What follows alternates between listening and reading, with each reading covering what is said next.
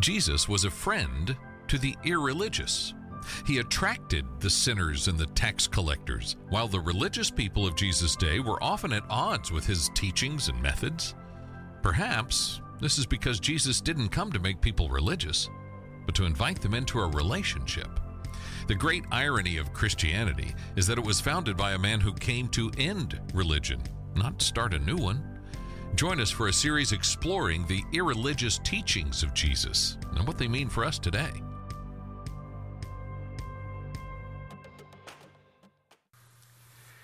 Good morning, and thanks for joining us, Southside Baptist Church Online. We're so glad you're a part of our online community. Uh, as we get used to this new reality, thank you for commenting uh, on this feed, for liking it, for sharing it with your friends. We want to connect with as many of our friends and family as possible. Also, reach out to our community and make sure that they can engage uh, in worship uh, because we know that right now our world is facing unprecedented times as we just find new ways and use new technologies to worship together. So, thanks for being a part. A couple things I want to keep you informed about at Southside. Way you can keep it connected to us is to text the word update to 904 441 8650 update 904 441 8650. That will keep you getting text messages from us so that you can know of upcoming events online. You can keep informed about things that are going on, needs, opportunities to serve together. So please do that for us. Also, we want to invite all of you, if you haven't already, to like us on Facebook and to join our Facebook group. That's an important way to stay connected. Also, subscribe to our YouTube channel if you haven't already done that. We are looking for everybody to subscribe. That way, you can stay connected with all all of our events that we're going to be posting. We're going to be posting worship services on Sunday, but we're also going to be posting events throughout the week, and we want you to be able to join us in that as well. Also, we want to let you know that you should be getting a contact soon. If you haven't already, if you're part of the Southside family and you're part of one of our small groups, a deacon or a small group leader is going to reach out to you about being a part of a Zoom meeting. This is a, resource that we've made available for our small groups to be able to meet online, video conferencing, phone conferencing, because it's so important that you stay connected with each other. Uh, so that meeting could just be uh, a well check for everybody. How's everybody doing? Praying together. Even using the, uh, the sermon uh, guide to discuss uh, in your small group together, have Bible study together. So you can connect that way as well. If you're not regularly part of a small group, but you want to be, again, comment below, reach out to us, and we'll let you know how you can be a part of, a, of an online small group. Also, tonight, Facebook Live event. We are going to wrap up our Losing My Religion series by doing a question and comment session, a talk back session. So tonight at 7 o'clock, uh, join us. Uh, have your questions prepared. Many of you have already submitted questions. You can submit questions uh, on this broadcast as well. You just post them down below. We'll try to answer those questions tonight in our talkback session at 7 o'clock, so make sure you join us uh, for that. Now, we've been in this series called Losing My Religion for several weeks. We're wrapping it up today, and we started the whole series out by talking about this in terms of a cup. Uh, a re- religion is kind of like a cup. Uh, cups are necessary, they're useful. Different cups are better for different things. You may have cups that are special to you, uh, beautiful cups, rugged cups, uh, but the cup is not what quenches your thirst. Uh, it is what is in the cup, the content of the cup, that quenches your thirst. Religion is like a cup. It is what is in the cup that matters. And we are talking about uh, Jesus being the living water, that our relationship with Jesus is what is so critically important. Our religion may be an important and beautiful reflection uh, on the outside of what is going on on the inside. But for many people, unfortunately, cold, dead religion and the appearance of it has just replaced anything that's really happening on the inside of their heart and life. And Jesus came to shut that down. In fact, when Jesus engaged with some of the religious leaders of his day, he called them uh, whitewashed tombs, meaning that they looked great on the outside, but the inside, they were dead. He said they were filthy cups. Uh, so, this whole idea that, that somehow we can just look good on the outside, but have all kinds of emptiness and brokenness on the inside, that's not what Jesus came to do for us. He came to fill us with the living water. So, we've been talking about that for several weeks, and I'll just make this statement. I had no idea when I started this series that we would finish it under these circumstances. Nobody could have imagined that. That we would actually completely be cut off from one another, that we would be cut off from our facilities, that all of our programmings and events would have been canceled. Nobody would have imagined. But just think about what we've been talking about for the last five or six weeks. The church is not a building, it's a body. A, a, religious organization might need a building to meet in, but the body of Christ doesn't. It is about the people. We also said several weeks ago that the church is not a meeting, it's a movement. And it's almost like God has teed up for us this season just to really put us to the test. Are we really a movement, or are we just committed to meeting together at a particular time. The church is not about programs, as important as programs are, and we're going to even do some online programs to keep people engaged, but it's not about the programs, it's about the people.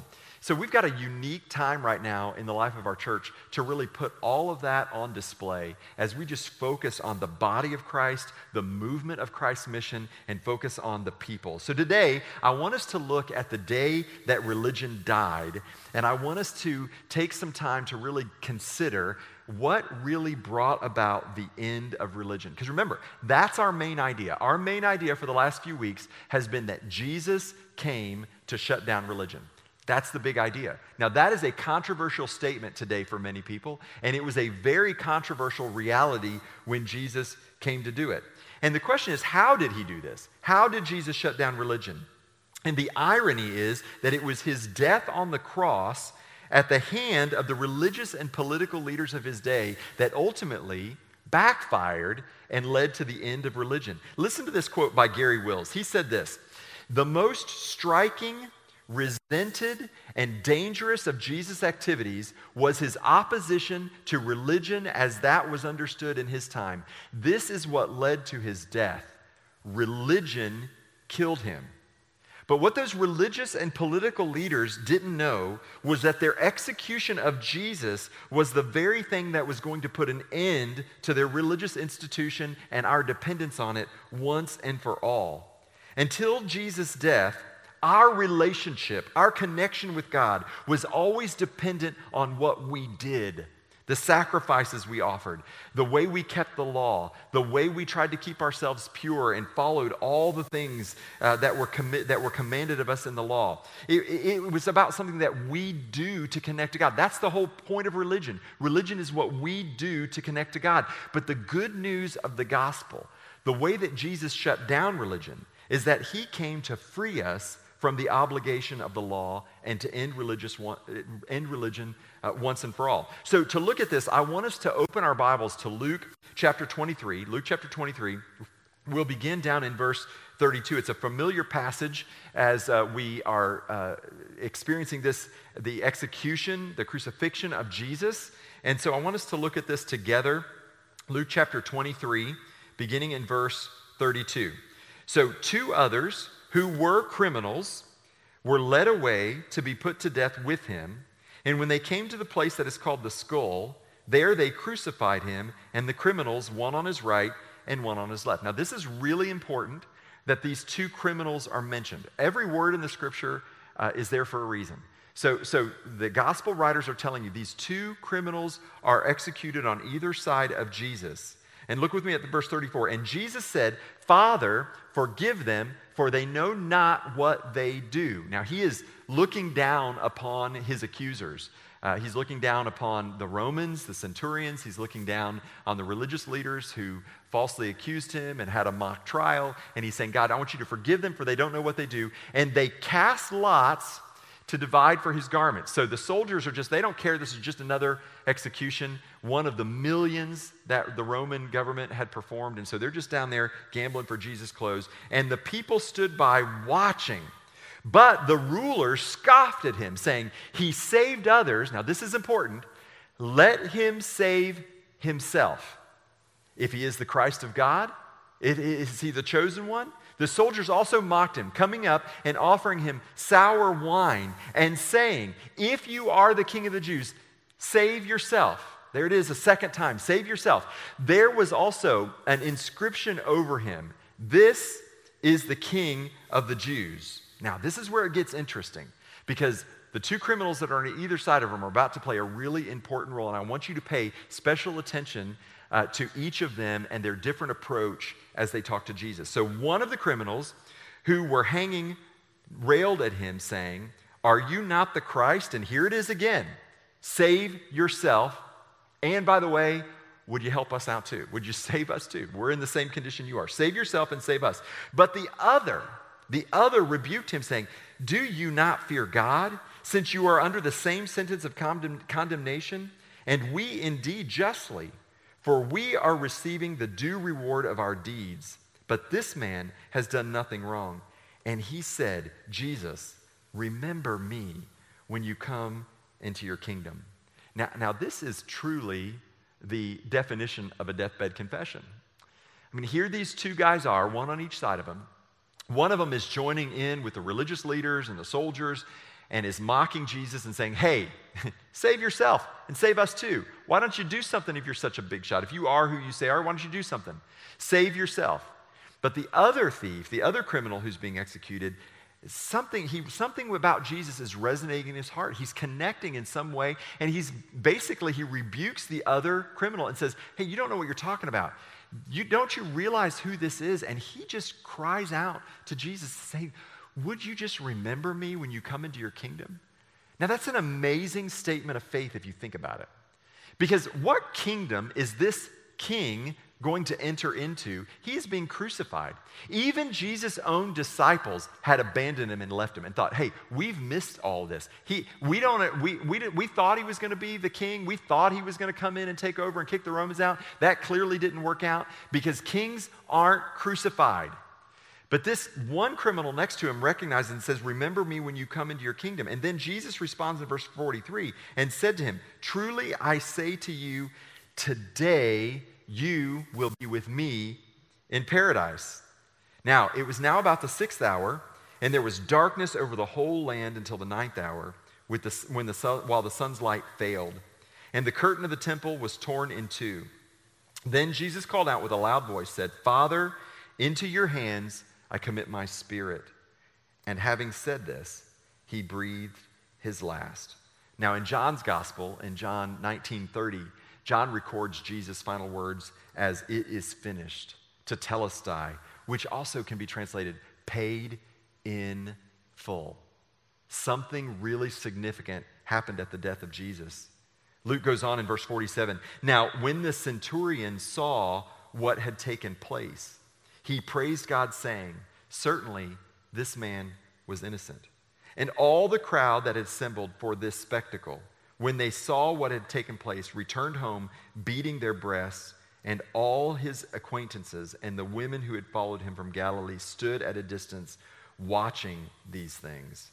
Now, I want you to notice something that's going on in this story, and, and this is probably a familiar story to most of you. Uh, I mean, if you've been in church any amount of time, you've read the Bible, you know the story of Jesus, his crucifixion, even the two thieves on each side is something that we're all familiar with.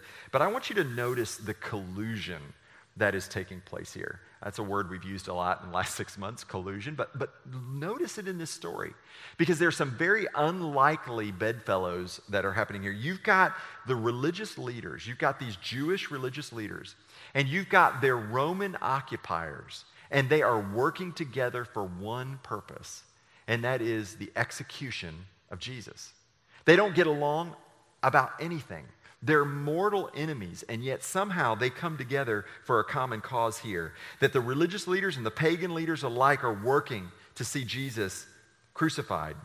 The two, the two who had come to faith, there are two people in this story that we see that come to faith in the course of Jesus' execution. The second thief, the man who spoke second in the story, who said, Remember me when you come into your kingdom. That's the first guy, uh, that's the first one we understand came to faith. And then notice another person, the centurion, came to faith. Surely this was the Son of God. What have we done, basically, he says. Now, it's really interesting to me because both of these two people understand that religion didn't save them. Uh, the, the guy who's dying on the cross didn't have time to go to confession. He didn't have time to take communion. He didn't have time to attend Sunday school. He didn't have time to read through the Bible. He didn't have time to get a part, be a part of a small group. All he had time to do was say, Jesus, remember me when you come into your kingdom. And Jesus said, You're in. You got it. Today you'll be with me in paradise. What an incredible promise. He didn't have to be religious, he didn't have to exercise any religion. Even this, this Roman centurion, this pagan, who recognized something happened at the death of Jesus. He wasn't dependent on religion. Instead, he looked upon Jesus on the cross and said, I see God in that. That's an amazing story. So I want us to look at this as we wrap this series up and we talk about this idea of religion versus irreligion. Religion versus irreligion, because I think they're remarkably similar. Uh, you know, there's this separation that we sometimes have in our culture today a separation between the religious people and the humanists, uh, the secular humanists. Um, and so you see their responses captured in this story. First, first, of all, notice the rulers, meaning the, the religious rulers. Look what it said in verse 35. And the people stood by watching, but the rulers scoffed at him, saying, He saves others. Let him save himself if he is the Christ of God, the chosen one. Look what the Roman soldiers said. Now, these are the secular masses, these are the pagans. Look what they said in verse 36 and 37. The soldiers also mocked him, coming up and offering him sour wine and saying, If you are the king of the Jews, save yourself. Now, listen to the words of the first thief. Now, we don't know if he was Jewish. I mean, we can assume he was Jewish. We don't know. Obviously, he wasn't a very good Jew. He had, he had stolen, so he had already broken the commandments of Moses. But here he is, and he says, Are you not the Christ? Save yourself and us. The pious religious leaders, the secular political hacks, are conspiring together to kill Jesus.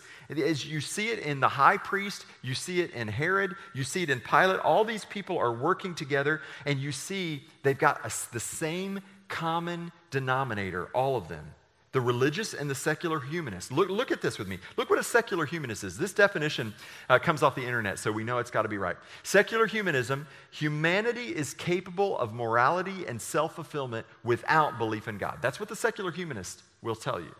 Humanity is completely capable of morality and self fulfillment and you do not need God for that. Now, look what religion teaches us that humanity is capable of morality and self fulfillment with or through belief in God. Now, do you notice what's similar? That humanity is capable, that, that we can do this ourselves. We can do it either out of our own self fulfillment, we can do it out of our own knowledge, our own strength, or we can do it with or through our belief in God or our religion. But at the end of the day, both depend on our actions. So the answer cannot simply be, hey, we should just set religion aside and just be irreligious. That's not the answer. I love what Bruxy Cavey said about this. He said this while nothing to, while, with nothing to fill the void, the result of doing away with religion would hardly be an improvement. History bears this out. For every violent religious fundamentalist, there is a violent secular fundamentalist. For every Osama bin Laden, there is a Stalin. Now, listen to as he goes on. Nature abhors a vacuum, and so does the human heart. The human soul was created for a purpose to be fully authentic, to become what it was made to be. The human soul needs more than the absence of something, it needs the presence of someone. This is so important. We need something more than just dead religion. But just to throw religion out is not the answer. We need something else.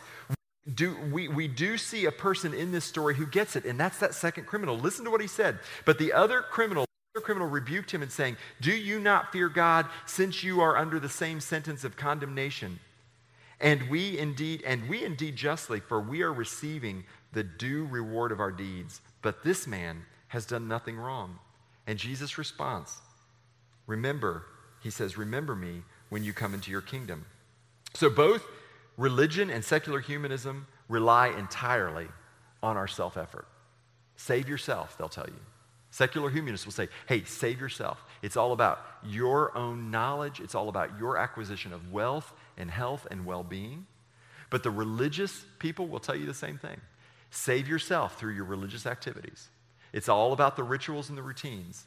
It's all about whether you've been to church. It's all about whether you've taken communion. It's all about whether you've prayed enough in the right direction to the right God. Both of them are about our self, our self effort. Secular humanism, man is the ultimate source of authority and is responsible for himself. Religion, we are responsible through our, for our morality and self righteous behavior to earn our own salvation. And the truth is, if we are capable of our own salvation, we would have already saved ourselves through human effort. There's not been any religion that has been able to do it, nor has the secular world been able, able to provide the peace and security that we all long for. We can't save ourselves. We can't save ourselves with religion, and we can't save ourselves by avoiding religion. The gospel is the only thing that brings salvation. The gospel teaches us that we are not capable in our own power, but that God has done the work for us on the cross. When Jesus said it is finished, he was putting an end to religion once and for all. So, as we bring this series to a close, and I hope you'll join us tonight for our talkback session with maybe some questions and comments that, that you've got for it, I just want to ask you, and, and maybe after you get offline, you would just um, find a quiet place to reflect on this. Are, are you ready to give up trying to save yourself? Are you ready to give up trying to save yourself? Now, I'm talking to two very different groups of people. I'm talking to those who would call themselves religious. You go to church all the time. This eight weeks is really a, a huge, a huge curveball for you because you are, you are in church every time the doors are open. Is your religion about saving yourself? And for those of you who say, I'm not religious, I just happen to be looking at this service online, are, are you tired of trying to save yourself? Are you try, tired of trying to fight your own shame and your own brokenness? And are you tired of trying to find ways to medicate yourself and medicate the pain? either through religious effort, efforts or through your own self help secularism. Jesus offers you something better than religion, and he offers you something better than irreligion. Jesus offers you a relationship with God, and it is as simple as just accepting the gift, drinking the living water. It doesn't matter what the cup looks like. What you need is the living water of Jesus. And I want to invite you to make that Make that living water yours by receiving it. You can join me as we pray, as we conclude this. Um, maybe you would just pray this prayer. And if you want to reach out, if you want to talk to somebody more about any of this, let us know. Reach out to us. Uh, we'd be happy to pray with you, give you some more material, and let you know how you can continue in your relationship with Jesus. But would you bow your heads and pray with me? Father, I just come before you today and just confess that my brokenness is too great for my own effort. That, Lord, I cannot save myself through religious means or through secular humanism and teaching. I just feel more broken and empty inside. And so, Lord, I invite the living water of Jesus to flood my heart and my soul and my mind and to make me new. Father, I, I pray that I can find peace with you as I, as I cast my sins and my brokenness on the broken body of Jesus on the cross, that, that place where he ended religion and where he offers hope and life. Lord, I pray that you would give me the faith and the strength to follow after Jesus, not to be religious, but to adopt his life in my own and to become like him in all that I do. And Lord, for all those who are watching this live or may watch this later, I just pray uh, that, the, that the hope of Jesus will fill their heart and fill their soul in this difficult day. Lord, I pray for those who are struggling and battling sickness um, because of COVID 19 or they've got loved ones they're worried about, for those who are just panicked and worried about what's going on, for those who are isolated and alone. And God, I just pray your Holy Spirit would bring comfort to them in this time. And that, Father, you will use all of this uh, for our good and for your glory. We love you. And we thank you that you have come to give us life and that you've come to shut down religion. In Jesus' name we pray. Amen. Amen. Thank you. God bless you. Grace and peace be with you.